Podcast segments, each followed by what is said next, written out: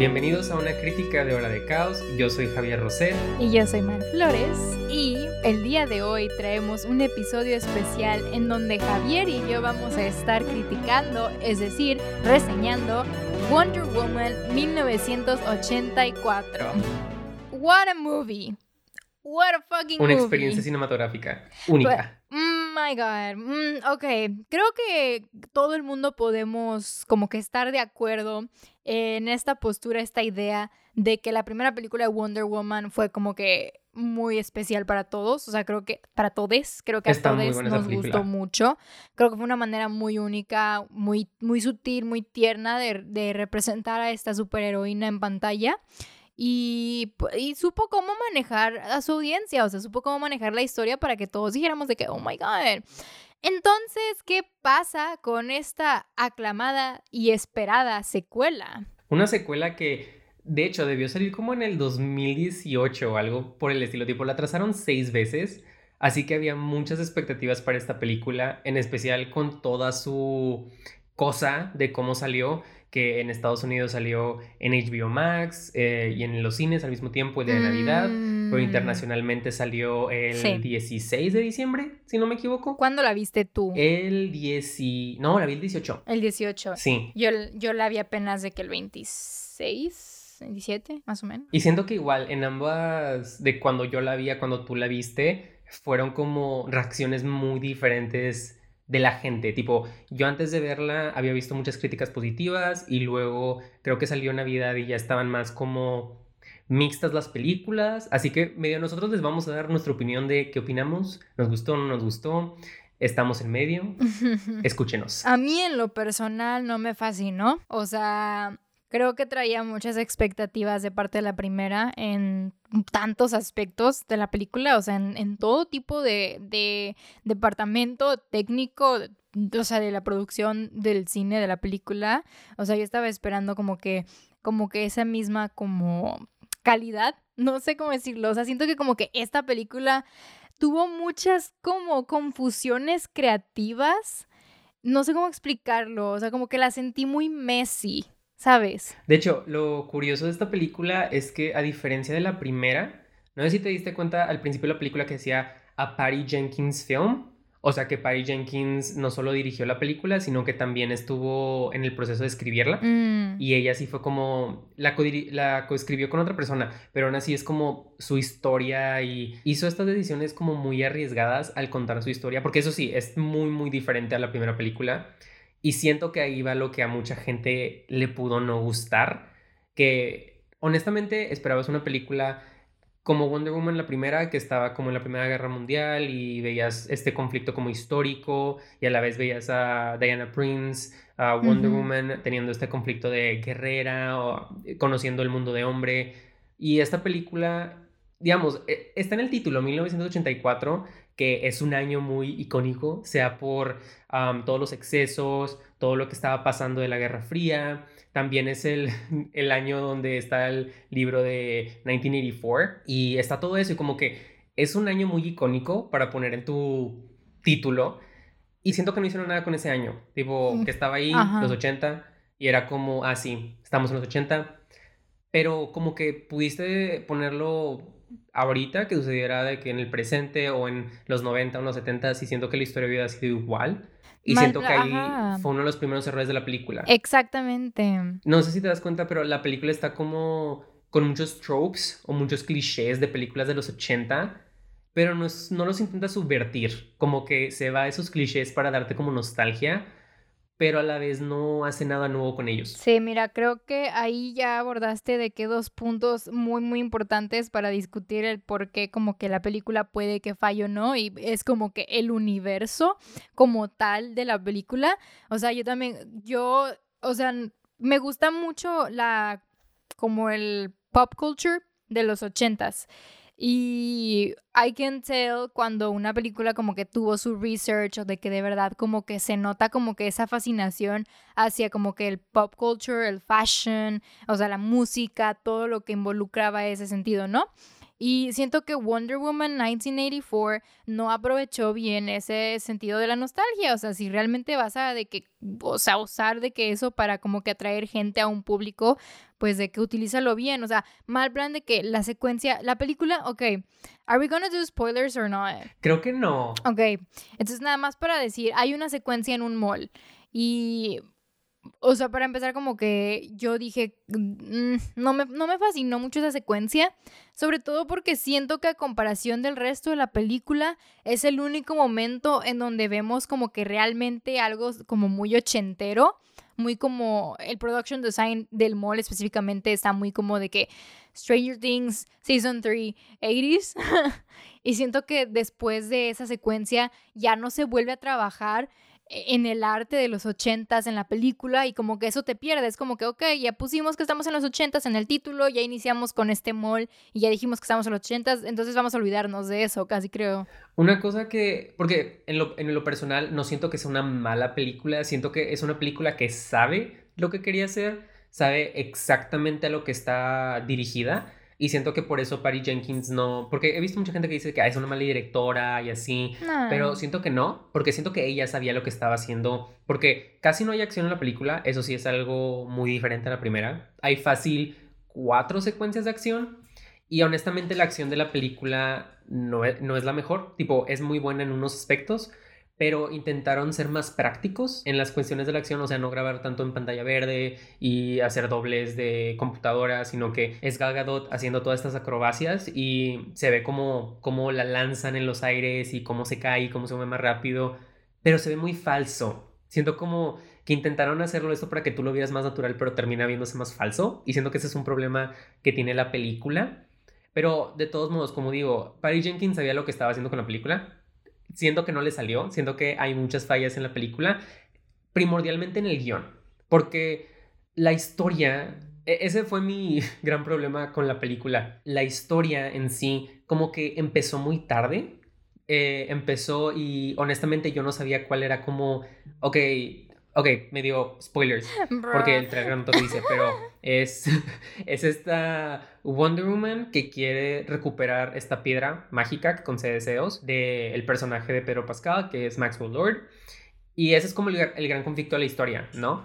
Pero te ponen en esta cuestión de que tiene que recuperar esta piedra porque cosas malas pasarán, pero no es hasta la mitad de la película que empiezas a entender las consecuencias de esta piedra. Güey, pero aparte eso está de que es súper fucking... Bueno, a mí eso, en lo personal, eso no me gustó para nada. O sea, hacer como que el main conflict de la película en cuestiones de superheroísmo fuera eso de una piedra, se me hace la cosa más uncreative del mundo, sobre todo en un universo donde literalmente todo es posible. tipo, no sé, yo algo que decía mucho que no me gusta mucho de las películas o de las secuelas así como de superhéroes es cuando el villano de la segunda o el como que el main enemy o el hilo conductor del antagonista de la segunda segunda película, o sea, doesn't follow up al de la primera. Y como que siento que se me hace muy raro que tipo en la primera pusieron a Wonder Woman peleando de que con un dios, literalmente, y en esta me ponen de que nada, o sea, me ponen de que una piedra y, la utilizan como trope y como que no sé, no me, no me gustó ese camino que tomaron de antagonismo. Es que como decíamos al principio que la película tiene muchos clichés, tipo el personaje de Kristen Wiig de Barbara Minerva, que es una compañera en el trabajo de Wonder Woman que pide uno de estos deseos y se empieza a convertir en un antagonista a lo largo de la película. Tipo, ese cliché de, ay, el compañero de trabajo que es medio nerdy, feo, y luego consigue poderes y se vuelve de que malo, es de que lo has visto mil veces, y honestamente la única vez donde lo he visto bien visto es como en Tim Burton, en la de Batman Returns con Catwoman, porque fue la primera vez que lo hicieron. Así que es de que, ok, lo acepto. Pero ya la siguiente fue como que, por favor deténganse, ya no lo hagan. Y la piedra mágica, tipo hay una película que se llama La piedra mágica. que es una piedra que te concede deseos y tus deseos tienen consecuencias. Y hasta lo dice en la película, es de que la pata del mono, que todos sus deseos tienen consecuencias negativas. y es como cliché. De que, sí, ok, película, si tú lo dices, no lo hace menos pendejo, ¿sabes? Siento que ahí, ahí acabas de decir también algo de que no, me no lo había notado, pero ahora que lo pienso de que it's too obvious. Mucha o sea, fue muy explicatoria, ¿no? O sea, no sientes como que fue muy show and tell. de que, no sé, como que hay una, hay una secuencia también con el lazo de la verdad, que Javier odia ese lazo. Lo detesta con toda su vida. Pero hay una secuencia con el lazo de que es muy, pero muy explicatoria y es de que, ay, no sé, como que esto no... It doesn't work for me, ¿sabes? Es que siento que el lazo de Wonder Woman, que en esta película lo usan un chingo, un vergo, no mames. Literal, había secuencias donde... Eh, ya me iba a confundir de que había secuencias donde Wonder Woman parecía Spider-Man, de tanto que se columpiaba con el pinche lazo y el lazo podía hacer todo. Tipo, la parte donde, donde literal fue como que, ok, este lazo puede ser cualquier cosa, es cuando el lazo atrapa una bala. Tipo, puede que, what? Y luego el lazo se divide en dos y este lazo puede hacer cualquier cosa, al parecer. Y siento que el lazo de Wonder Woman tiene el mismo problema que el escudo de Capitán América. que antes de las ah, películas de los Russo, es de que el escudo de Capitán América es un arma muy pendeja, honestamente. Pero esos directores supieron cómo usarlo para que tú dijeras de que, ala, qué buen arma, de que entiendo por qué la usarías. Pero con este lazo, literal, fue como que, ok, sé que la usas porque puede hacer todo, así, pero no lo sentí como un arma cool, así que yo sí extrañé de que la espada y el escudo que tuve en la primera película, bueno, estaba esa Wonder Woman de que la guerrera, pero aún así de que compasiva, o cuando hacía la X, de que con los con las muñecas que le decía y de que salía todo volando. Siento que eso también era un arma muy cool. Entonces, sí, está muy y aquí lo hizo, pero Digo, mi otro problema, porque ya estamos de se supone que vamos a hablar de lo positivo primero, pero pues que es al final, ¿no? lo, otra cosa que no me gustó, siendo que la película estaba muy larga. Tipo, dura dos horas y media. Bastante. Y dime, yo me senté en la de Avengers y en Avatar que, y Les Miserables, que duran tres horas las pinches películas, y no las sientes. Es como, ok, fluye bien, tiene buen pacing. Pero en esta la sentí muy larga. Te digo, el conflicto empieza como muy tarde y las cosas suceden, pero siento que había muchas secuencias donde tú las veías y es de que puedes quitar esto, de el inicio, que está muy bueno, que es cuando Wonder Woman está pequeña y está en la isla y así. Está muy bueno ese inicio, pero honestamente las, las temáticas que trabajan en ese inicio, las que intentan empezar para el resto de la película, no aplican o aplican muy vagamente. Así que siento que ese inicio, aunque esté muy padre y que se grabó en IMAX y cool, cool, lo pudiste haber quitado. La escena del mall lo pudiste haber quitado. La escena de Cairo de siento que la pudiste haber quitado. Fireworks. Bueno, el Cairo pudo verse de que tipo fácil pudo ver, no sé, como que ah, me da mucho pet peeve, mucho pet peeve esa película, perdón. Perdón, perdón.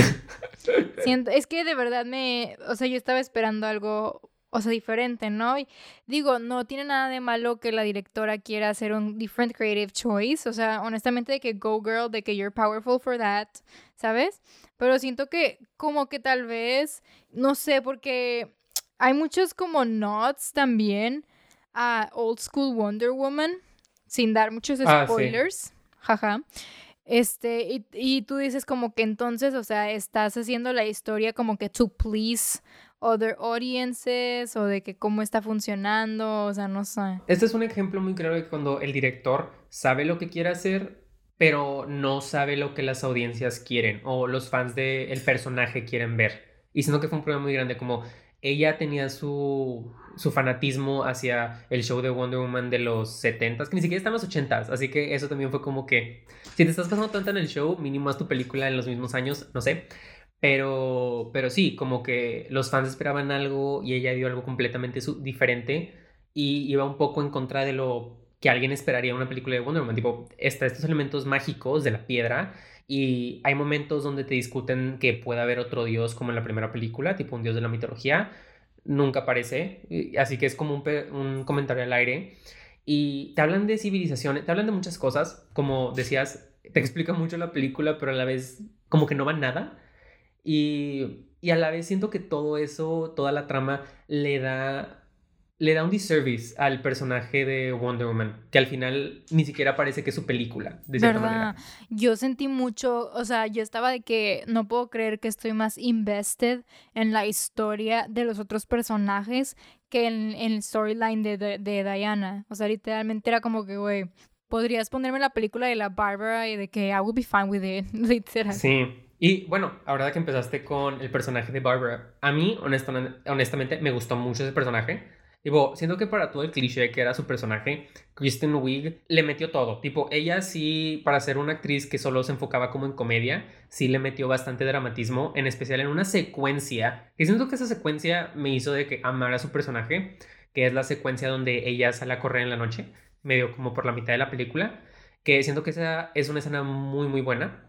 Pero luego como el final, cuando ya sale en su forma de chita, que salen los trailers, así que X, siento que eso es como sale de la nada y es nada más para decir como que ah sí es este villano en los cómics pero como que mataron el resto del arco su personaje era muy válido creo que fue el personaje que salvó la película vaya o sea siempre hay siempre es una película y hay como ese personaje que no es el principal pero tampoco es de que el villano principal pero está ahí y lo quieres, le quieres. De que el MVP. Ajá, de que, y creo que ella fue ese personaje, o sea, fue de que el, el show stealer, literal. La secuencia con ella en la Casa Blanca, para mí, estuvo corta, pero aún así se me hizo también muy padre. Ah. Y siento que fue lo mismo, de que ella termina teniendo toda esa tensión y Wonder Woman está nada más existiendo, como en su propia película es como e, eso está pasajera y ya. Y hablando de personajes que nada más existen, Steve. Güey, güey. No empecemos con Steve.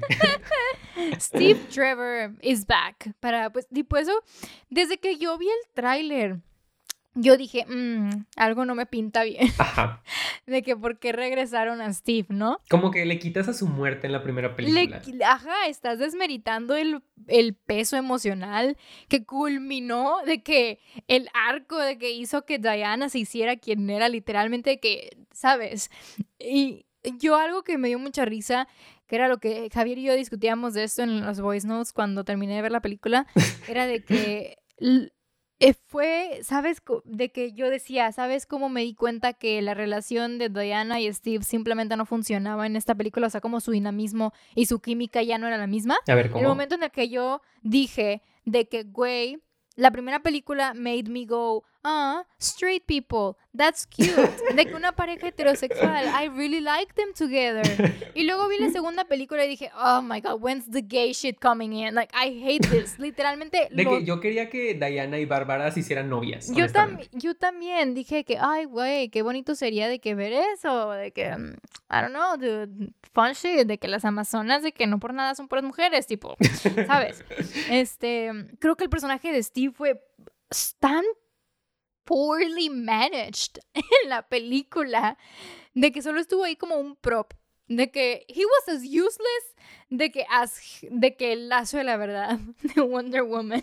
Literal, es que eso mismo que dices, que es un prop, literal, es un prop para la película, tipo, en la primera tuvo su arco, era este personaje, tenía química con Gal Gadot, y en esta tiene mucha química con Gal Gadot, honestamente, y saber que muchos de esos momentos fueron improvisados no me sorprende, se me hace que trabajan muy bien juntos, pero siento que esa no es una excusa para traer un personaje que honestamente no hace nada para merecer estar en esa historia. Y cómo regresa, para a mí sí fue como que literal, tipo, siento que fue muy problemático cómo regresó y no hizo nada de que en la película, de que sirvió para darle a Diana como un arco, entre comillas, pero aparte de eso lo puedes quitar y es la misma historia. Porque aparte de que, ¿qué necesita? Bueno, no, eso es un spoiler. Porque, change of topics. Este, porque aparte está bien como que diferente su purpose a la storyline de, de, Diana en la primera y en la segunda. O sea, como en la primera película le dice de que yo voy a salvar el día hoy, pero tú vas a salvar el mundo de que siempre, de que that was cute, sacas. Fue como que, ok, de que valídate, valídate a ti mismo, valídate ella, valide el mundo. Y en esta película era como que, uh, de que, mm, I mean, I'm just like, you know, chilling, de que, oh, a trash can, that's cute, ¿sabes? No sé. Ajá, y luego también el personaje que siento que estuvo medio, no sé, tipo el personaje de Pedro Pascal como Maxwell Lord, a mí me encantó, tipo, Pedro Pascal me encanta como actor, me siento que siempre hace un buen trabajo y siento que en esta película, aunque el personaje tenga cero que ver con su versión en los cómics, lo hizo muy bien, tipo, lo hizo súper bien y fue como que, ah, me gusta tu historia, de que estuvo súper developed. Mm. Y puedo decir que compite con Wonder Woman de qué tantas escenas tiene en la película. Y ahí siento que está un poco de el problema, que esta parece ser una historia de Maxwell Lord, el villano, y no de Diana Prince Wonder Woman, lo cual se me hizo que cool que quieras desarrollar a tu villano, pero a la vez siento que le quitas a tu protagonista. En especial por cómo sucede la trama que literal se enfoca 100% en lo que hace él. Sí, o sea, yo no fui muy fan de su personaje, pero creo que creo que los villanos de la película sin duda alguna es de que lo más de que como props to you, de que hiciste de que como que complex de que villains, ¿sabes? Sí. De que muchos tropes en algunos casos, pero complex villains al final del día, de que, y eso es algo que no todas las películas logran hacer, de que mostrarte como que los dos lados de la moneda sacas, Ajá. de, ok, de que este personaje lo está haciendo, pero ¿por qué? ¿Sacas? Tipo, Marvel nunca lo hace. Tipo, puedes en Más la mano de cuan- contanos. 30 películas contar cuántos son complejos. Ajá. Me gustó aquí que los dos villanos estuvieron súper complejos, pero al como que le quitaron la, a la protagonista y siento que ese es un problema, tipo tienes que saber cómo balancear entre tus protagonistas y tus villanos Sí. sin quitarle a tu protagonista, que al final del día es su película. Exacto, exacto. O sea, no sé. Yo siento que Wonder Woman 1984 no se sintió como mucho como Wonder Woman, sino más bien como que Wonder Woman en 1984 y otras cosas más. tipo Ajá. otros factores más de que hay existiendo junto a ella. Exacto. No sé. Feel good. Y bueno, a ver, de... estábamos hablando de puras cosas negativas, más o menos, pero a ver, cosas positivas que le pueda sacar a la película. To si hay be alguna. fair, tú date. cosas, cosas positivas. El, el crew, muchas eran mujeres. Tipo, that's cute. Ajá, eso estuvo padre. Este, that's cute. Este, cosas positivas. Em, eh, Bueno, si quieres, yo una que se me hizo positiva es que siento que Gal Gadot hizo un muy buen trabajo como Wonder Woman con lo que le dieron y hay- hubo momentos donde me gustó mucho su actuación, en especial en los momentos emotivos, que la película sustituyó la acción por muchos momentos emotivos y algunos no, no, no llegan a donde deberían llegar, pero los que tiene Gal Gadot siento que se me hicieron muy padres.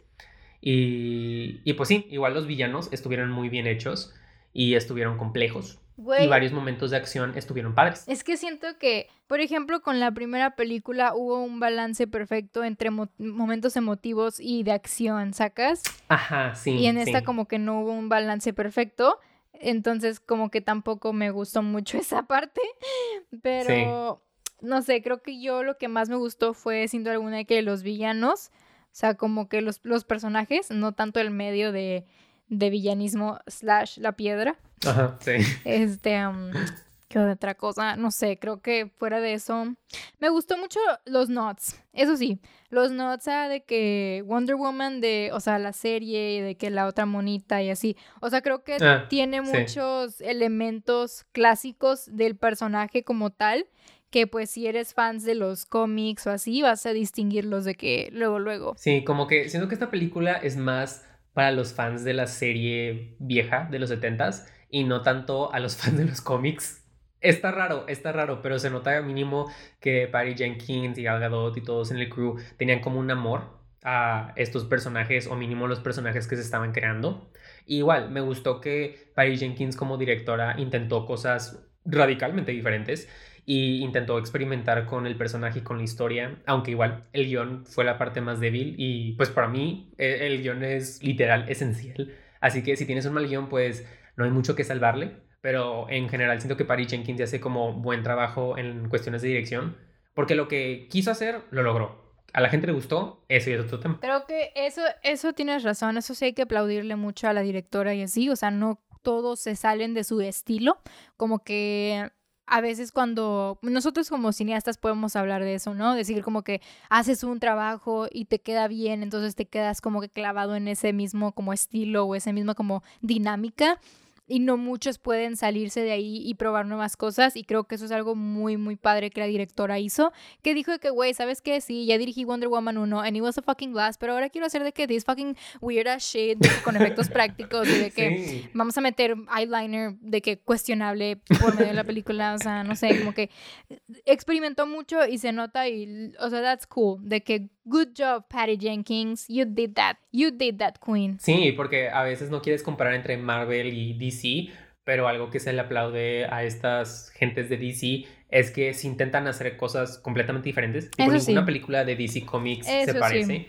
you're right Y esta sí es muy diferente. Cuando a veces Marvel sí pueden ser muy iguales y a veces no puedes distinguir los estilos de dirección. Aquí definitivamente puedes distinguir el de Patty Jenkins, que se vio en la de Monster, se vio en Wonder Woman, se ve aquí. Eso es, eso, you have a point right there, eso es un punto muy válido. O sea, en cuestiones técnicas, o sea, de, de producción, una película de DC, o sea, todos dicen de que ah, es que las de DC son de que super darks y la cosa, pero si te pones a ver cada una, todas tienen como ese elemento que las distingue y las hace diferentes, mientras que las películas de Marvel muchas veces sí se sienten muy muy Marvel, o sea, como que tienen una fórmula de que por lo mismo de que pues el productor de que de Marvel sabe de que lo que vende y eso, ¿no? Entonces, como que sí tienen una fórmula más establecida, pero las de DC son más como que sí, güey, de que lo que caiga.